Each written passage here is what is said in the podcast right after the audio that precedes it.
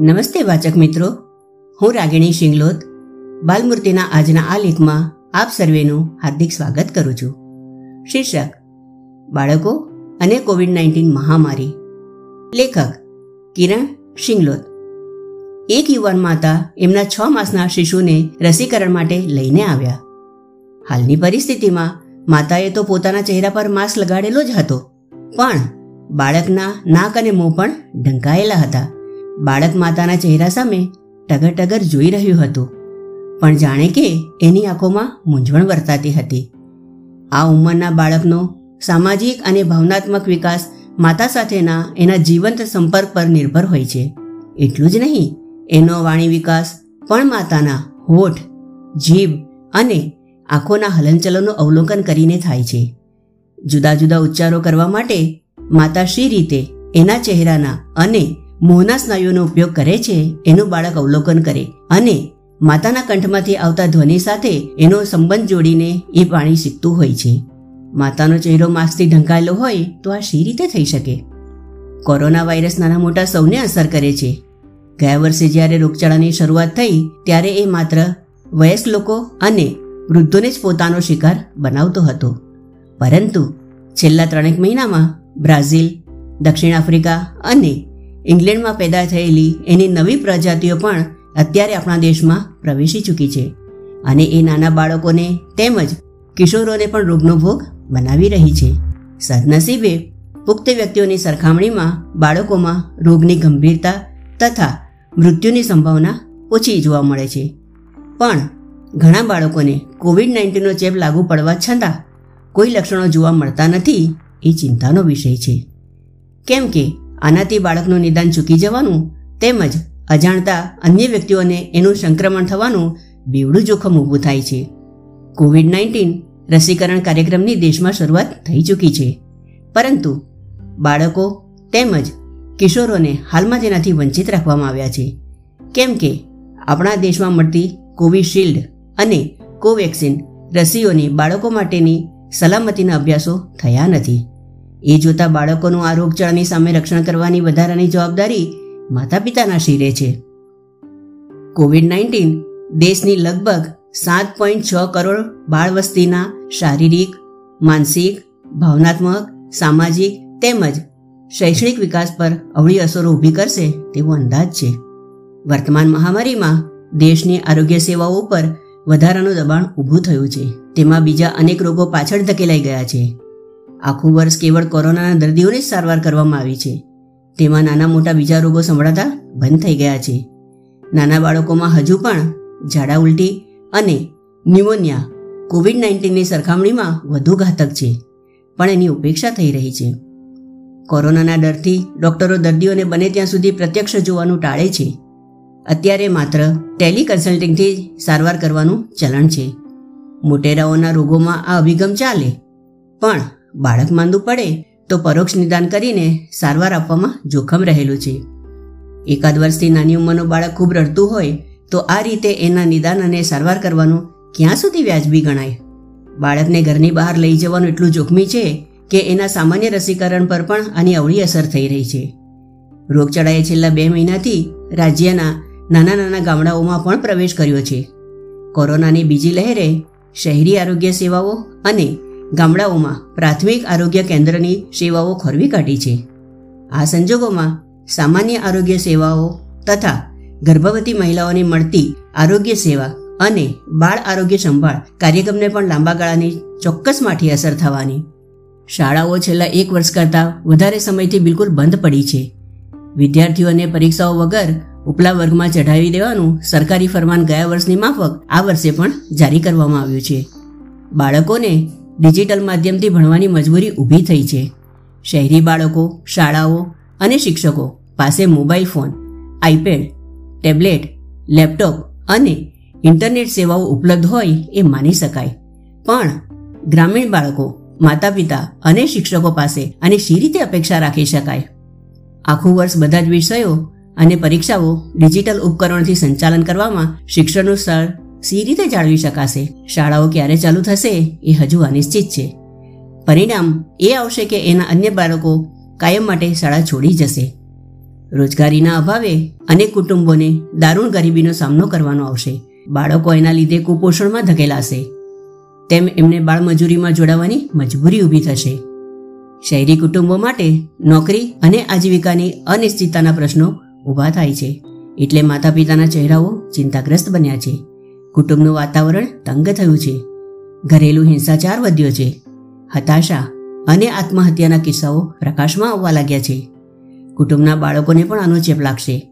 છેલ્લા છ એક મહિનાઓથી બાળકોમાં કોવિડ નાઇન્ટીનના કારણે ચિંતાતુરતા હતાશા, નકારાત્મક વલણ અને વર્તન, આક્રમકતા, ચીડિયાપણું, અકારણ છણકા, મા બાપનું કહ્યું ન કરવું, સામા થવું વગેરે સમસ્યાઓ જોવા મળી રહી છે.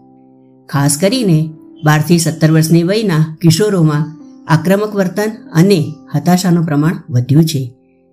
આવનારા સમયમાં બાળકો સતત રોગચાળો, સ્વજન મૃત્યુ, લોકડાઉન, શાળાઓ બંધ પડી જવી વગેરેના ઓથાતળે જીવતા બની જશે આને પોસ્ટ ટ્રોમેટિક સ્ટ્રેસ ડિસઓર્ડર કહેવામાં આવે છે.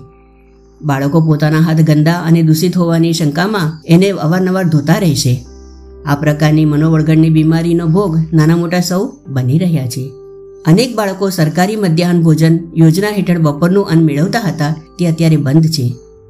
દેશના આશરે બે કરોડ ગરીબ બાળકો હાલમાં આ લાભથી વંચિત છે.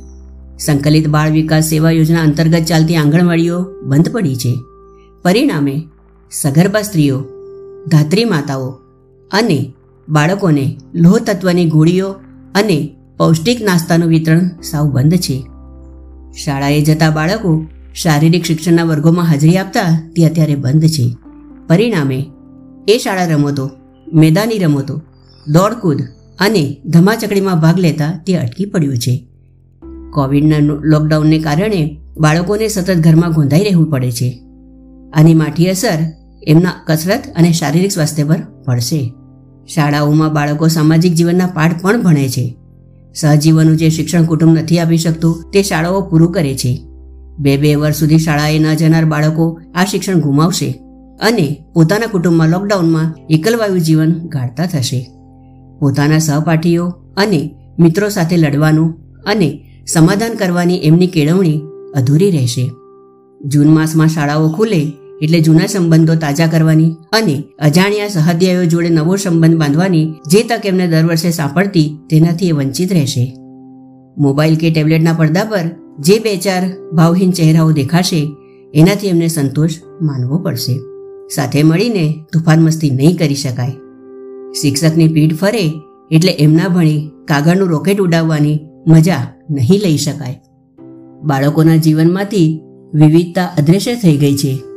ઘરે રહેવું અને મોબાઈલના પડદા પર ભણવું, આ સિવાય બીજી કોઈ નવીનતા કે બદલાવ દેખાતા નથી. સંગીત, ચિત્રકામ, કરાટે, નૃત્ય, અન્ય કળાઓ અને ભાષાના ઇતર વર્ગો બંધ થઈ ગયા છે. રસ્તા પર બહાર નીકળીને રમતો રમવાનું પણ જોખમી છે. આ સંજોગોમાં બાળકોને પ્રવૃત્ત અને ચિંતામુક્ત રાખવાનો નવો પડકાર મા બાપના માથે ઊભો થયો છે. બાળકોની સલામતી માટે થોડા સૂચનો. નાના મોટા સૌએ પોતાની સલામતી માટે ચહેરા પર માસ્ક પહેરવાનું ફરજિયાત છે. પરંતુ બાળકોની માનસિક જરૂરિયાતો તેમજ વિકાસના ચિહ્નોને લક્ષ્યમાં લઈને વિશ્વ આરોગ્ય સંસ્થાએ પાંચ વર્ષથી નાની ઉંમરના બાળકો માટે આ નિયમમાં છૂટ મૂકવાની ભલામણ કરી છે. નાના બાળકોને માસ્ક પહેરતા અને તેની કાળજી લેતા ફાવે એ સંભવ નથી. અમેરિકાનું સેન્ટર ફોર ડિઝીઝ કંટ્રોલ પણ બે વર્ષથી નાના બાળકોને માસ્ક પહેરવાની ના પાડે છે. આવડા નાના બાળકોને માસ્ક પહેરવાથી શ્વાસ લેવામાં તકલીફ થઈ શકે છે. બાળકોને હાથ ધોઈને સાફ રાખવાની જરૂરિયાત તેમજ સાચી રીતનું શિક્ષણ આપવું જોઈએ. ખાંસી કે છીક ખાતી વખતે પોતાના નાક અને મોંને ઢાંકવાની આદત નાનપણથી પાડવી જોઈએ. એમને ભીડમાં, બજારમાં, ખરીદીઓમાં કે ઉજવણીઓમાં સાથે ન રાખો. હજુ પણ કેટલાક કુટુંબો પોતાના નજીકના સ્વજનો અને મિત્રોને એકત્ર કરીને બાળકનો કે પોતાનો જન્મદિવસ ઉજવવાની ભૂલ કરતા જોવા મળે છે. આ સામાજિક ગુનો છે. બીમાર વ્યક્તિઓને ખબર જોવા જવાનું તેમજ આવા પ્રસંગે પોતાના બાળકને સાથે લઈને જવાનું માંડી વાળો શાળાઓ હજુ અનિશ્ચિત સમય સુધી બંધ રહેવાની છે. ત્યારે શાળા અને શિક્ષકોનો વિકલ્પ ઊભો કરવાની જવાબદારી માતા પિતાના શિરે રહે છે. ગ્રામીણ મા બાપને બાજુએ રાખી શહેરી અને ભણેલા ગણેલા મા બાપે આ પડકાર ઝીલી લેવાનો રહેશે. બાળકના ઔપચારિક શિક્ષણમાં હાલની પરિસ્થિતિમાં કચાશ રહી જશે તેની ચિંતા ન કરશો. બાળકો અને સમાજ આવનારા સમયમાં આ મુસીબતને પહોંચી વળશે. પણ એને વાર્તાકથન, વાંચન, સંગીત, ચિત્રકામ, ઘરકામ, શારીરિક શ્રમની નાની મોટી પ્રવૃત્તિઓ અને ક્રિયાઓ, પ્રકૃતિ દર્શન, આકાશ દર્શન ઇત્યાદિની રુચિ કેળવો અને એમાં સતત તમારી સાથે રાખો. એને તમે રસોઈ અને ઘરની સાફ સફાઈના કામો શીખવી શકો છો. મુશ્કેલ સમયમાં તમારા ચહેરા પર તાણ ન ડુકાવા દો. કુટુંબમાં પ્રસન્નતાનું વાતાવરણ જાળવી રાખો. બાળકો સાથે ઘરમાં રહીને ધમાચકડી અને કૌટુંબિક રમતો રમો. ઇન્ટરનેટના માધ્યમથી તમે આવી અનેક મનોરંજક અને શૈક્ષણિક પ્રવૃત્તિઓ ખોળી શકો છો. સતોડિયું, આટાપાટા ગિલ્લી દંડા બેઠી કે ઊભી ખો જેવી અનેક જૂની વિસરાયેલી રમતોને પરસ્પર અડવાના સંજોગો નહીવત કરીને તથા શરદી ખાંસીની બીમારી થઈ હોય તેમને આમાંથી બાકાત રાખીને આ સમયે યાદ કરીને ફરી ચલણી બનાવવામાં મા બાપ અને ઘરના ઘરડા મદદરૂપ થઈ શકે છે. કોવિડ નાઇન્ટીનના રોગચાળાએ જેમ ઘરે રહીને કામ અને કારોબાર ચલાવવાની નવી તકો ઊભી કરી છે, તેમ શાળાઓ અને શિક્ષકો વગરના ડિજિટલ માધ્યમથી આપમેળે શિક્ષણ મેળવવાનો એક નવો વિકલ્પ આપણી સમક્ષ ઊભો કર્યો છે. આવનારો સમય ઓનલાઈન શિક્ષણનો છે. કોરોના રોગચાળાએ આપણને આના માટે તૈયાર થવાની તક પૂરી પાડી છે. આનો શ્રેષ્ઠ લાભ લો. આભાર.